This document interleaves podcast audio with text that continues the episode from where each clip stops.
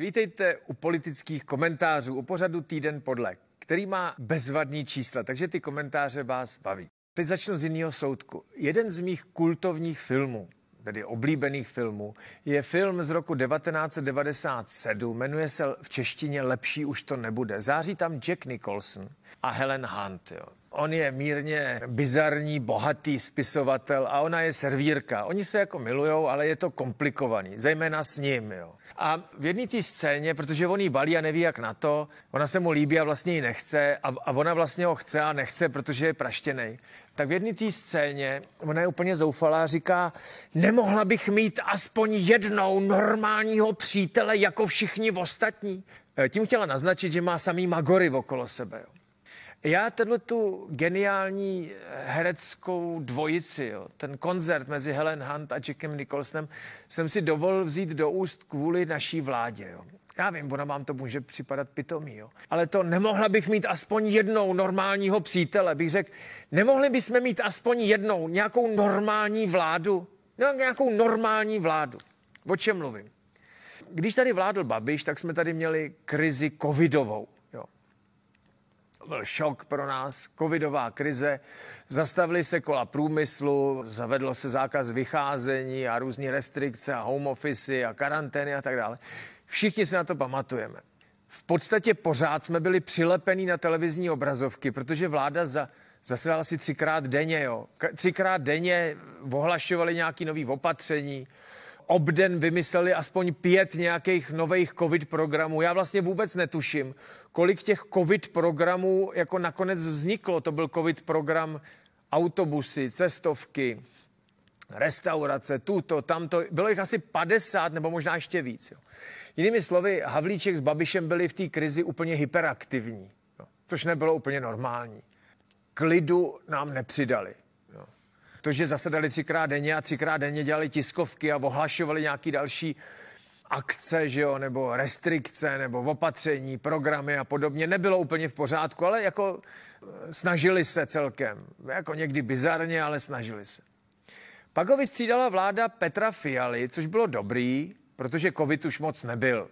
Za A jsme si na něj zvykli, a za B jsme se celkem promořili, jo, očkováním a taky tím, že jsme to většina z nás to prodělali. Některý z nás to prodělali i několikrát, jo. Já jsem třeba byl pozitivní, myslím, třikrát nebo čtyřikrát, ale nikdy mi v zásadě nic nebylo, protože jsem poctivě se očkoval. Jo. Takových lidí bylo víc. Takže předpokládám, že až chytnu ten Omikron, tak uh, se nic moc děla, dít nebude se mnou, protože jsem za A očkovaný, za B už jsem to moc krát měl. Jo. Což je jako lepší situace, než byla tehdy, ale uznejte. Vláda Petra Fialy nastoupila s předsevzetím, že teď budou spravovat veřejné finance a všechno bude fungovat dobře. Jo, že už covid je pryč a nic se dít nebude. No jo, ale za dva měsíce potom, co nastoupili eh, do těch křesel, kdy dva měsíce tepali Babiše, jo, oni tam přišli v prosinci a 24. února uh, Rus napad Ukrajinu. Jo. Putin zaútočil na Ukrajinu a klid skončil a začala krize válečná. Oni ze začátku ještě nevěděli, že to bude především krize ekonomická, respektive energetická. Jo. Takže Babiš měl covid a byl hyperaktivní. Fiala má Rusa, zahryznutýho v zátilku, má energetickou krizi, respektive cenovou krizi. A teď, eh, proč eh, jsem tam říkal Helen Hunt a Jacka Nicholsona? No, protože ten zase nedělá nic. Jo. Babiš zasedal třikrát týdně a tyhle ty půl roku, půl roku nedělali vůbec nic. Jo? Nic. Vůbec nic se nedělo. V únoru začala válka a do, do tohohle týdne se vlastně nestalo nic. Kromě ideologických floskulí. Takže bych to tak jako přirovnal. Tady hyperaktivní cvok, Babiš, který furt musel něco řešit, furt musel zasedat a oznamovat nějaký eh, rozhodnutí a opatření a tak. A pak zase úplný flegmouš Fiala, který si půl roku vystačil s tím, že je potřeba ohroženým skupinám obyvatelstva pomoci adresně a neviditelná ruka trhu to zařídí. Vydržel s tím půl roku, aby pak teda ten, ten týden zjistil, že to jako takhle nepůjde dál a začali dělat nějaké opatření. Takže Flegmouš Fiala se rozhodl to vy, vysedět, s těma ideologickýma blábolama o adresní pomoci si vystačit a doufat, že to nějak přejde. Já takových spolupracovníků už jsem měl hodně. Takový okřídaný heslo je, problém, který se nevyřeší sám, nestojí za to, abych ho řešil.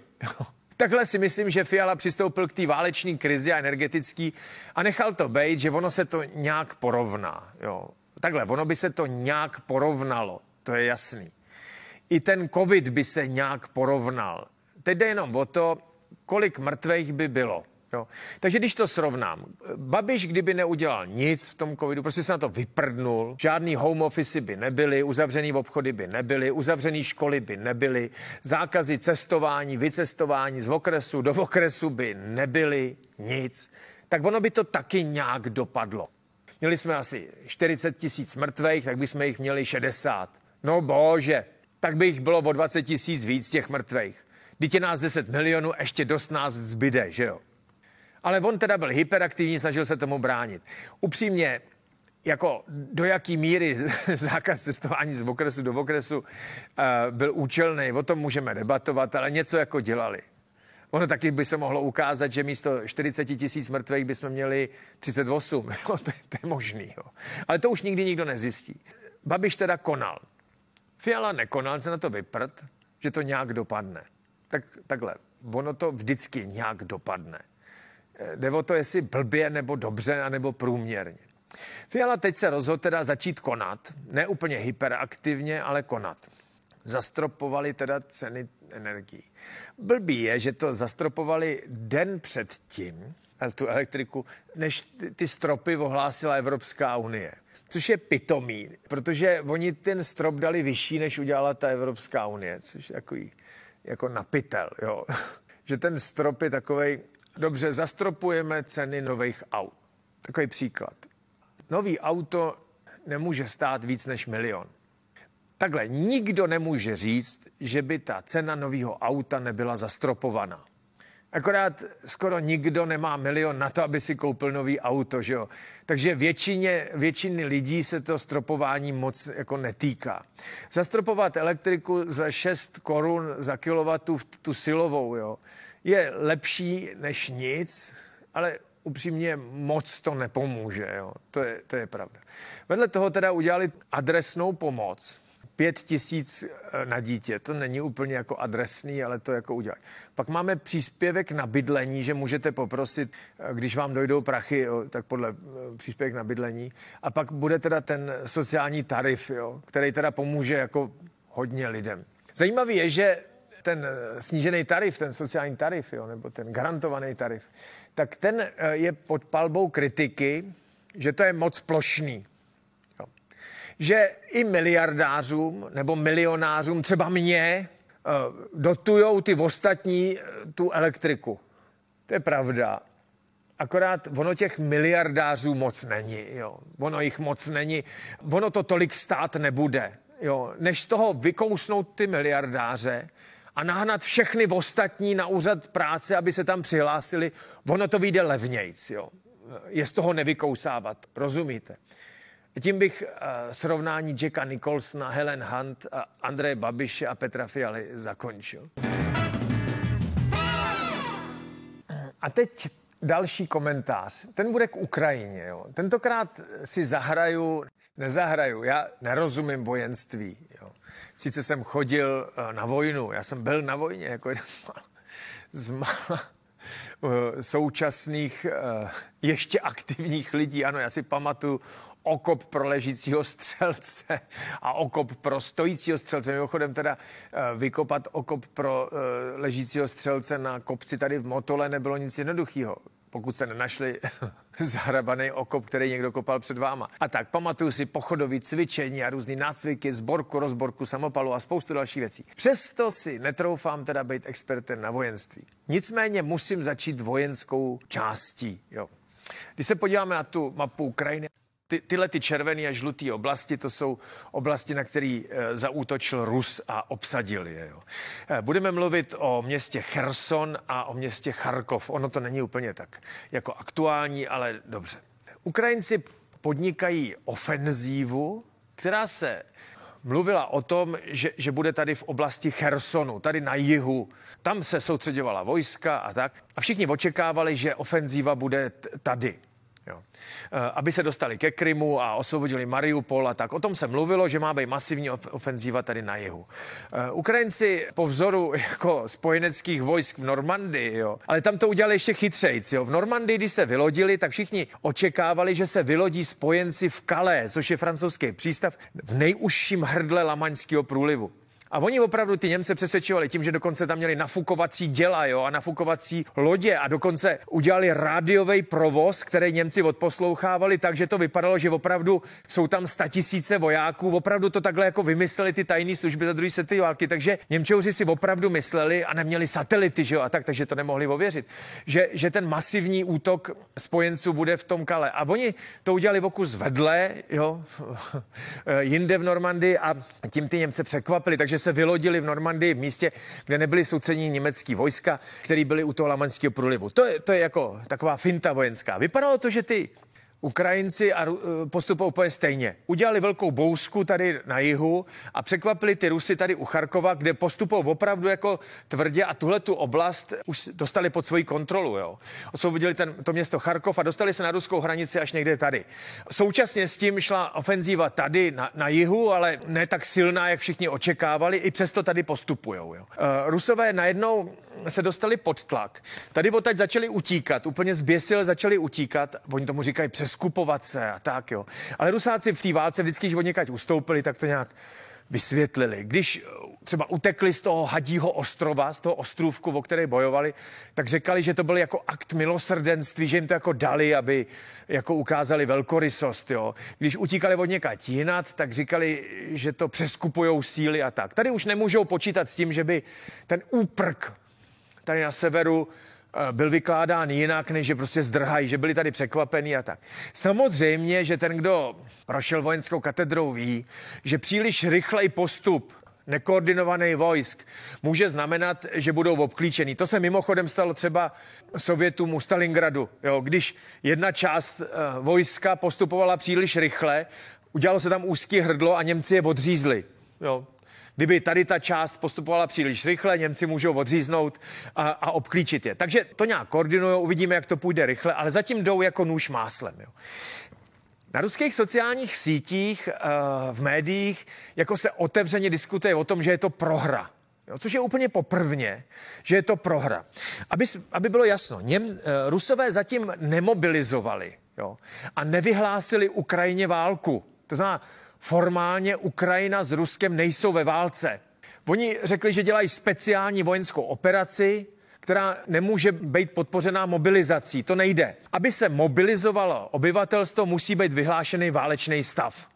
Což v Rusku není. To znamená, oni nemůžou povolat záložáky. Oni to dělají tak, že urychlují nástupy branců, nových vojáků, který posílají na frontu, ale nemůžou mobilizovat záložáky. To zatím jako se chyst, nechystají udělat. To znamená, formálně je Rusko v pohodě, civilní stav, žádný výjimečný stav není, válečný stav není, jejich armáda provádí tu speciální vojenskou operaci. Výjimečný stav je samozřejmě na území Ukrajiny, ten je vyhlášený, to znamená, oni mobilizovat můžou a, a tak, taky to dělají. Jo. Ale to je ten rozdíl mezi teda Ukrajinou a, a Ruskem. Poprvně teď, v posledních dnech, po té ofenzivě ukrajinských vojsk, která samozřejmě má ty rizika, že pokud část půjde příliš rychle, no tak se taky může stát, že oni je odříznou, obklíčí. Prosím nás, to jsou základy vojenské vědy, jo. Vojenská věda je jako složitá. A ruský generálové nejsou idioti, jo. To znamená, oni si to všechno uvědomují, jo. Ale poprvně jako se mluví o tom v Rusku, že prohrávají, jo. což pro ty Rusáky je překvapení. Oni to většinou opravdu netušili. A hlavně to všichni vidí, že prohrávají, že ta ruská armáda prostě není všemocná. Já Ukrajincům držím palce, jo.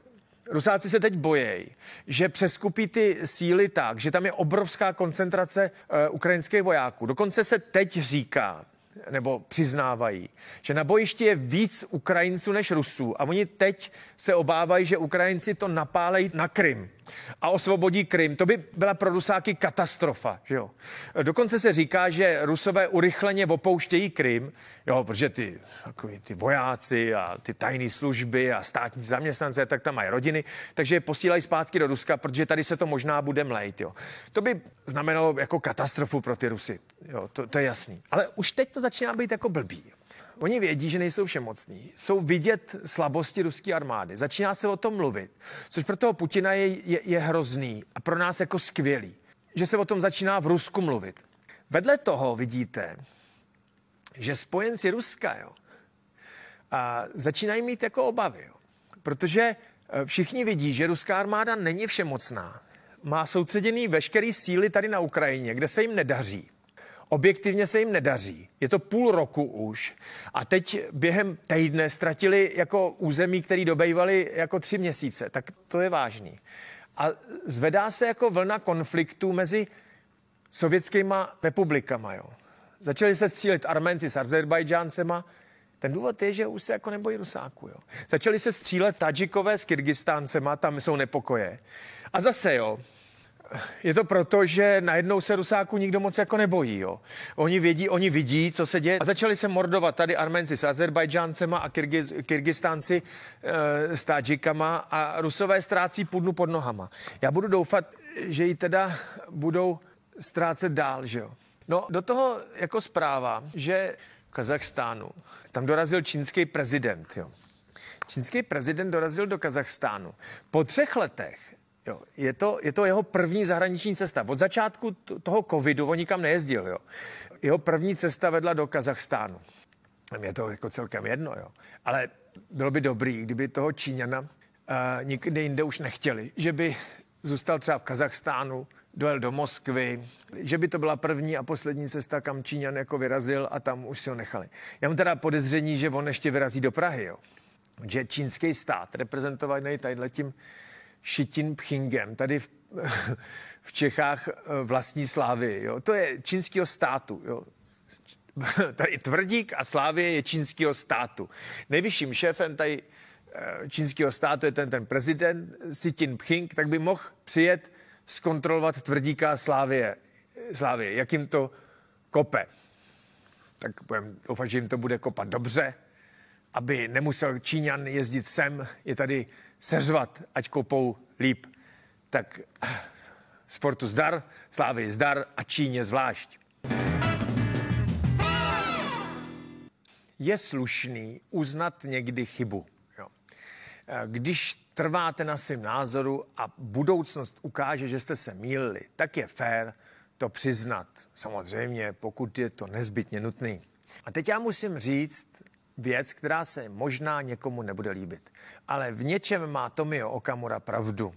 Já vám řeknu jeden příklad. Tomio Okamura někdy v květnu, v dubnu tady u mě ve studiu říkal, že je tady příliv syrských uprchlíků, že si toho vláda nevšímá, ale že že se to nekontroluje a že tady jsou tisíce syrských uprchlíků, kteří běhají po lesích a jezdí v dodávkách a jezdí do Německa, že je tady bordel. A že na Jižní Moravě už se lidi jako bojí a tak. A já jsem tady z něj dělal srandu a říkal jsem, pane Okamura, vy když nevíte co, tak vytáhnete nějakého uprchlíka Teď je to blbost. Stejně jako v roce 2015, když jste hrozili těma uprchlíkama, lidi se báli, že nám tady budou znásilňovat ženy a vemou práci a vykradou domy a tak dále, eh, tak jste je vystrašil a získával na to politický body. A to Okamura říkal, to pěkně kecáte, pane Soukup. Já jsem popisoval realitu a teď je to horší, než to bylo tehdy. Já jsem se mu vysmál. A byla to není pravda. On měl pravdu. Jo. Já neříkám, eh, že tady znásilňují naše ženy nebo vykrádají nám domy nebo tak, ale je pravda, že těch uprchlíků je tady jako násobně víc než loni. A dokonce ta situace se syrskýma uprchlíkama teď je horší než v roce 2015, teda horší. No jich tady prostě víc. Jenom za víkend policie do těch center, kde oni se registrují a vysizují se ty formality, přivezla 700 lidí. A to je, je těch lidí, kteří jako pochytali, jo, nelegálních uprchlíků, tak oni nelegální, tak oni přestoupí hranici, jdou se někam přihlásit, nebo je policie chytí a tak. Eh, v dodávkách na dálnici 700 lidí. Oficiálně eh, přišlo od začátku roku 8 tisíc eh, jako uprchlíků ze Sýrie.